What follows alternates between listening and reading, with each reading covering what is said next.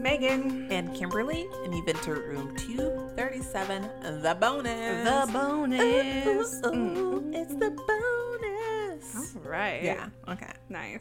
Very nice. So last week we did Poltergeist We for a did. Mm-hmm. movie, and um, today's bonus is all about Poltergeist. Actual poltergeist and then the curse on the movie poltergeist. We're going to give you a little bit of everything crash course in poltergeist. Bam, bam. So, what is a poltergeist, Kim? The dictionary definition of a poltergeist is a ghost or other supernatural being and supposedly responsible for physical disturbances such as loud noises, objects thrown around, cabinets flying about.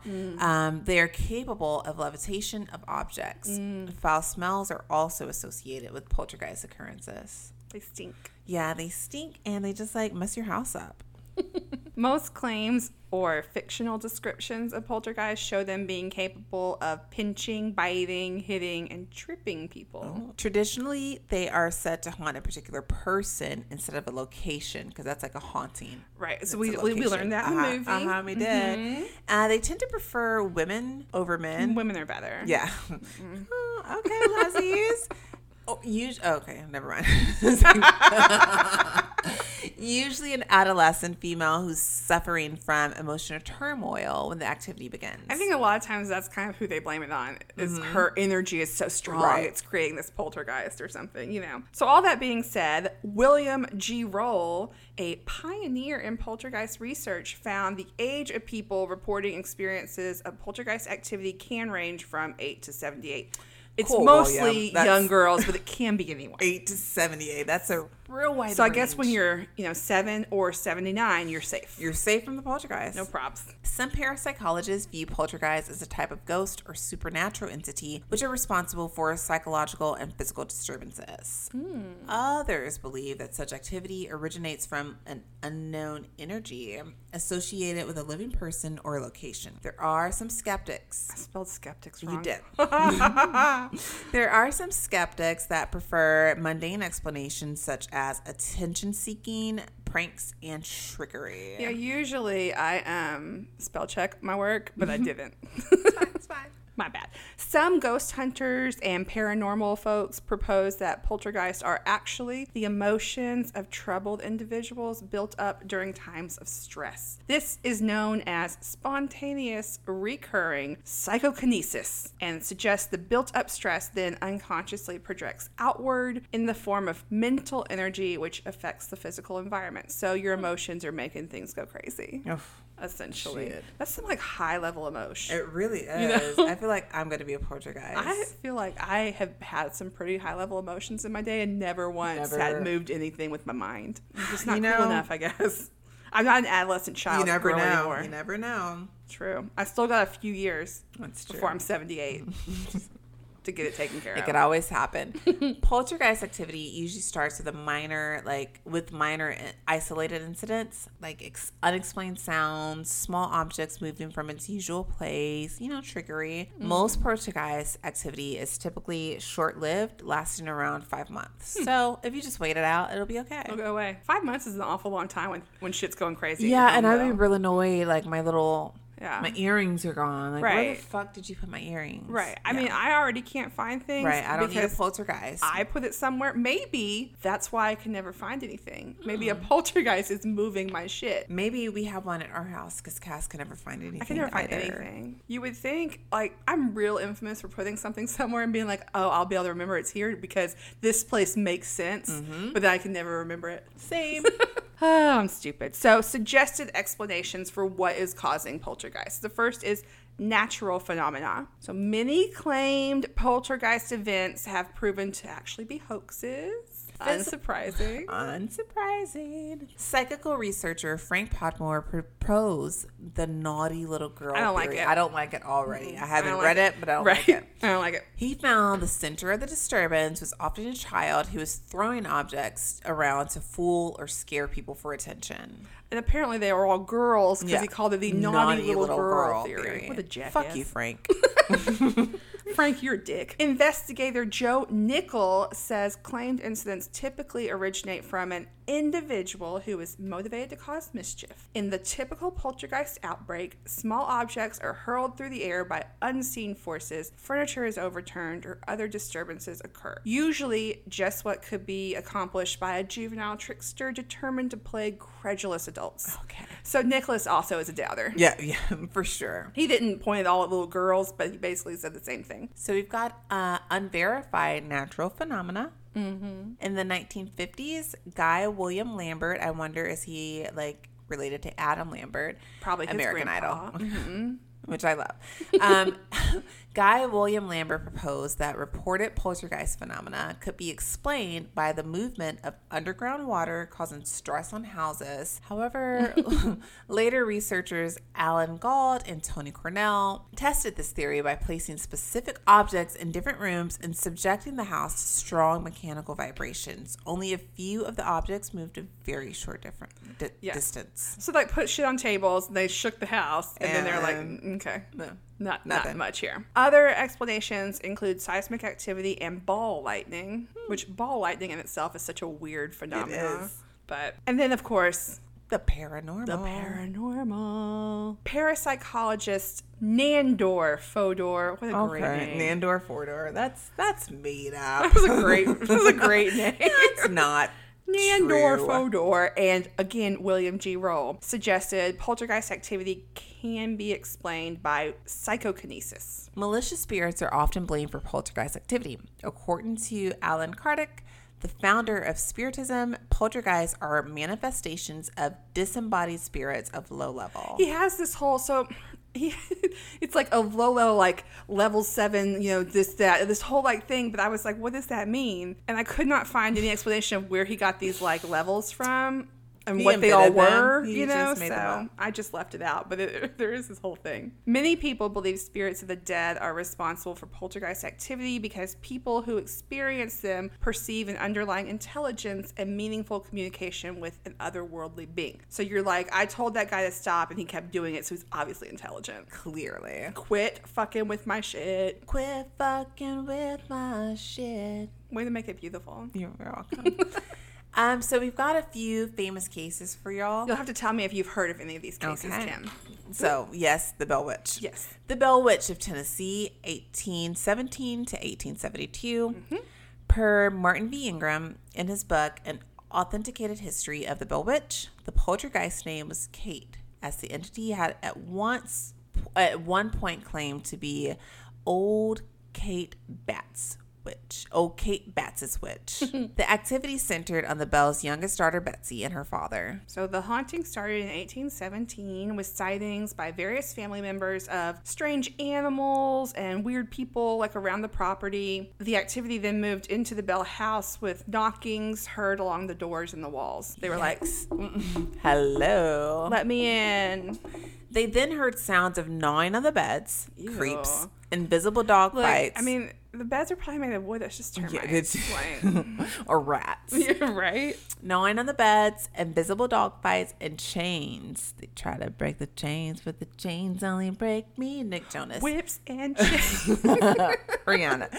The entity pulled hair and scratched the children, focusing on Betty, who was slapped. Her pinched, name and is Betsy. Oh, B- Betsy. and you forgot a whole line. Sheets were pulled. It's God, the same thing. Same. The sheets were pulled from the beds as the children slept.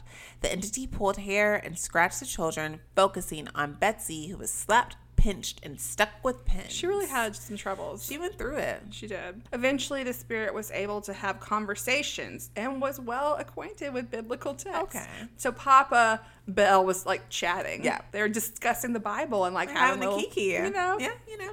the spirit particularly hated John Bell Senior and claimed she intended to kill him, Mm-hmm. the Bell Witch.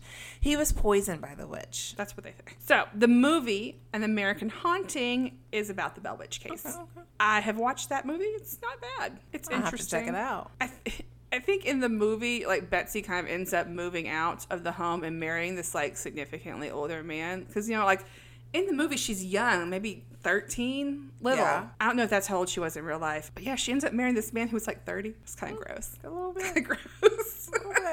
and Paul Bell ends up being like a, a chomo, a child molester, as they say on Law and Order SVU. Yeah.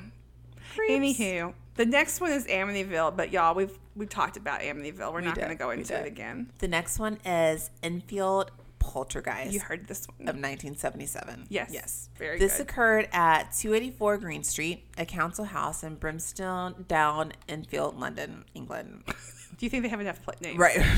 It's ridiculous. it's a lot. And it happened between 1977 and 1979. It involved two sisters that lived at the house ages 11 and 13. In August 1977, single mom Peggy called the police to her house saying she witnessed furniture moving and two of her kids said they heard knocking on the walls. These poltergeists love to knock, Loved man. not. Just let those hoes in. A police constable said she saw a chair wobble and slide, but could not determine the cause of the movement. Hmm. Sounds very poltergeisty. Later claims included disembodied voices, loud noises, thrown to- toys, overturned chairs, and children levitating. I'm gonna know about that right there. you had me until the levitation. I don't want to be held up. Over an 18 month period, more than 30 people, including neighbors, psychic researchers, and journalists, said they saw furniture moving on its own, objects being thrown, and the daughters levitating. The second Conjuring movie is about this case. The next story we have for you is the Ammons haunting case. This one's a little more current. Yeah, it's Mm-hmm. 2011. It's also known as the 200 Demons House or Demon House is an alleged haunting and demonic possession which occurred in Gary, Indiana in 2011. Oh, I've spent lots of time in Gary, Indiana. Indiana. well, you could have gone by this house. I could have. I didn't know. In November of that year, Latoya Ammons, her mother Rosa Campbell, and her three kids Latoya's three kids, not her mom's. Um, ages seven, nine, and twelve moved into the house at 3860 Carolina Street. Days after they moved in, they claim black flies, always with the fucking Mm-hmm. flies. Flies loved. They love it. They swarmed the porch in December and just kept returning. Every time they thought they were gone, then just flies would show up again. How irritating. That's Nope. how I feel about those wasps in my bedroom. Campbell heard footsteps in the basement and the door creaking. She alleged to have witnessed a shadowy figure of a man pacing in the living room and found a boot print. My notes say, and food a boot print. she also claimed to have been choked by an unknown force. Okay. Maybe she liked it. All right. Like, ooh, don't exercise this house. the 12 year old daughter was said to have levitated above her bed during a sleepover with a friend. You know, that friend was like, I, I, I'm, no. I'm gonna go, mom. she had no memory of this event. The nine year old son was said to have been thrown across the room, and the younger son allegedly had his eyes roll back to roll into the back of his head and was growling, saying, It's time to die, and I will kill you. I feel like the youngest son was definitely the shit of this, this Yep. whole Nope. thing. The youngest son gotta go. The middle son was like, I'm just trying to live my life. kid." Yeah. The youngest one, especially in the minute. The family called their local physician and he visited the house and noted their behavior was delusional. He's like, y'all Yeah, these kids are Oh, crazy." crazy.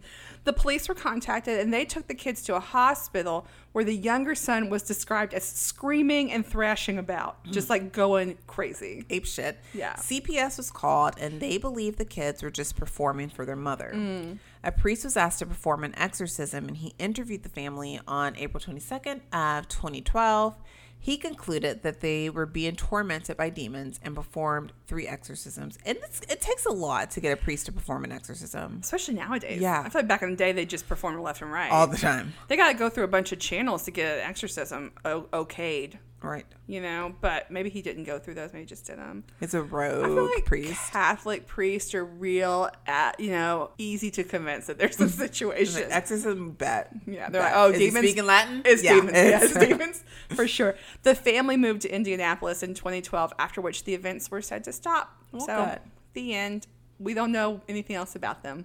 Okay, so let's move away from real life poltergeist events Okay. and move into the curse on the set of the movie Poltergeist. Okay. Well, the majority of the Mm-hmm. fuel for the curse stems from the death of multiple cast members. In total, Four cast members died during and soon after the filming of the series. Not just the first movie, but all the All of movies. them. Yeah. The first is, of course, Heather O'Rourke, who is Carol Ann. She was six when the first film was released and played younger sister Carol Ann Freeling. She was misdiagnosed with Crohn's disease in 1987 after contracting Giardi. Giardi, I, I can't say it. Giardi, Giardiasis? Giardi? It's a it's I a know. parasite. Like Yeah, it is. uh, it's like amoebas, and from well water from her family's home. Everything's Oh. fear, I amoebas. hate to me. amoebas. Everything's amoebas to me. She was prescribed cortisone injection cortisone injections to treat the disease during the time she was filming Poltergeist 3.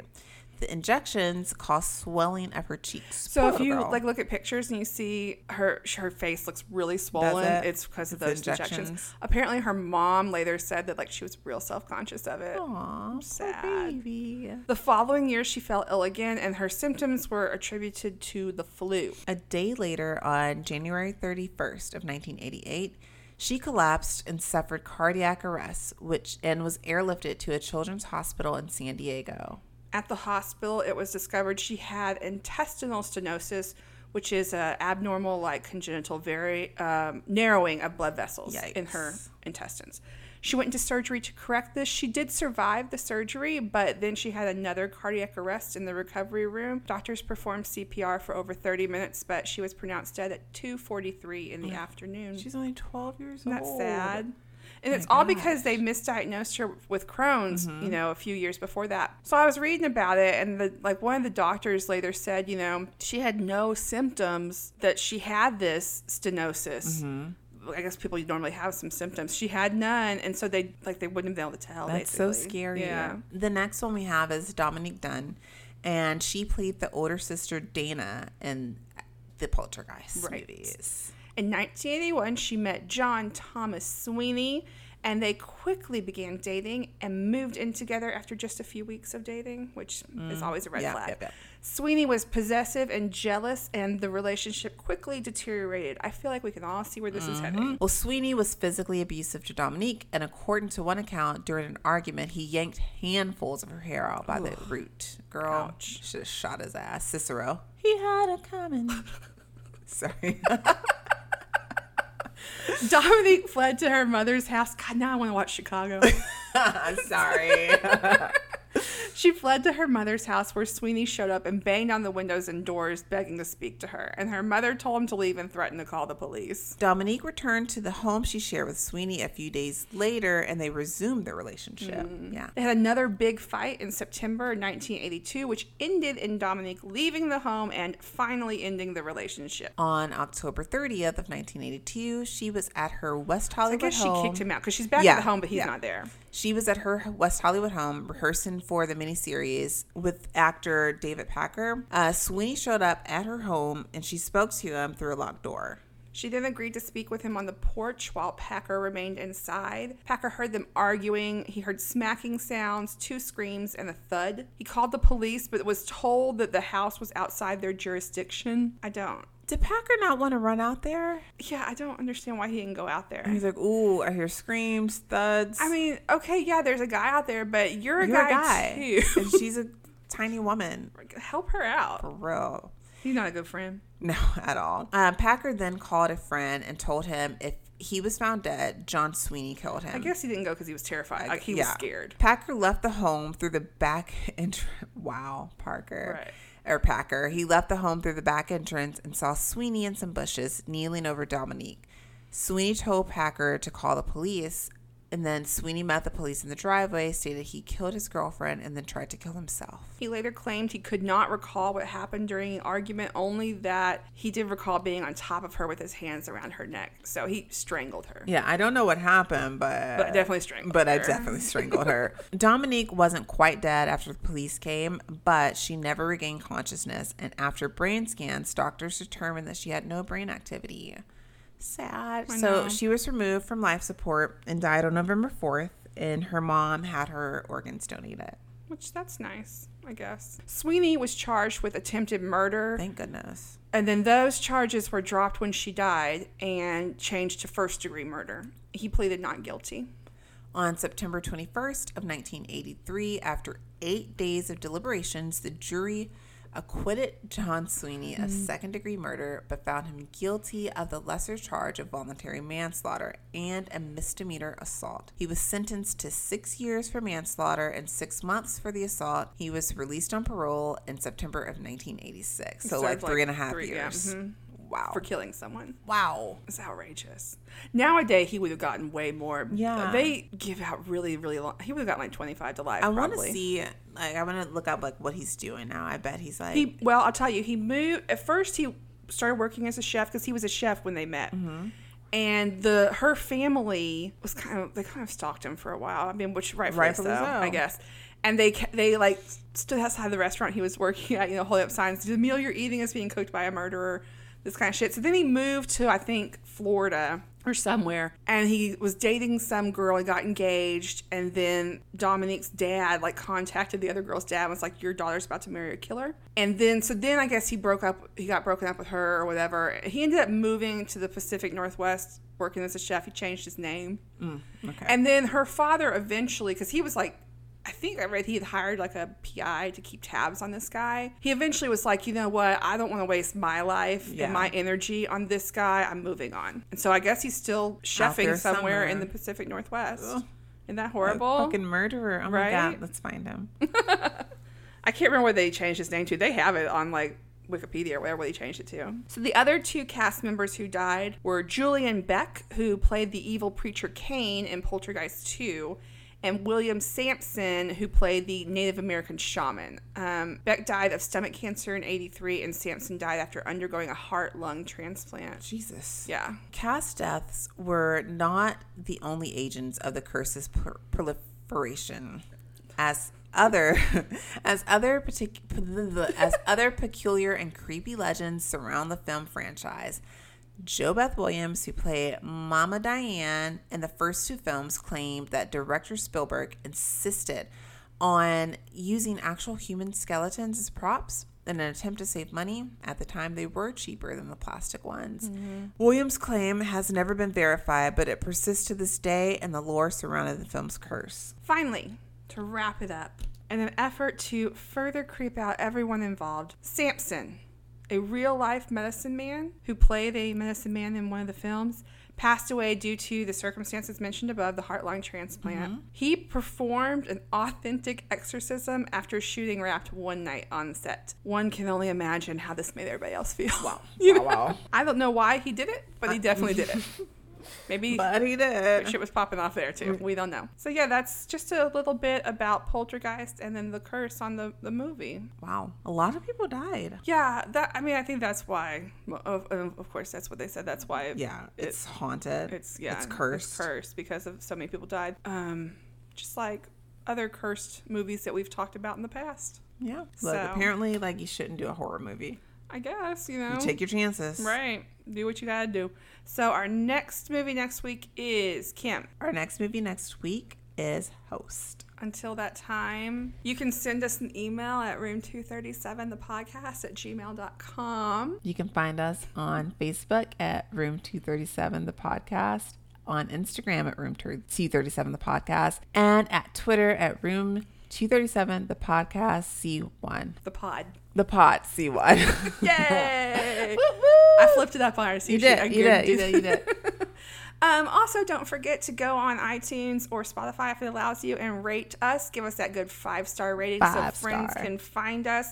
And then tell your friends and family all about it. We want others to, If we tickle Hear your us. fancy, yeah. If you're our number one fan, you know, take it away from Colby and let people know. let people know about us. All right. Until next time, guys, stay safe. Bye. Bye.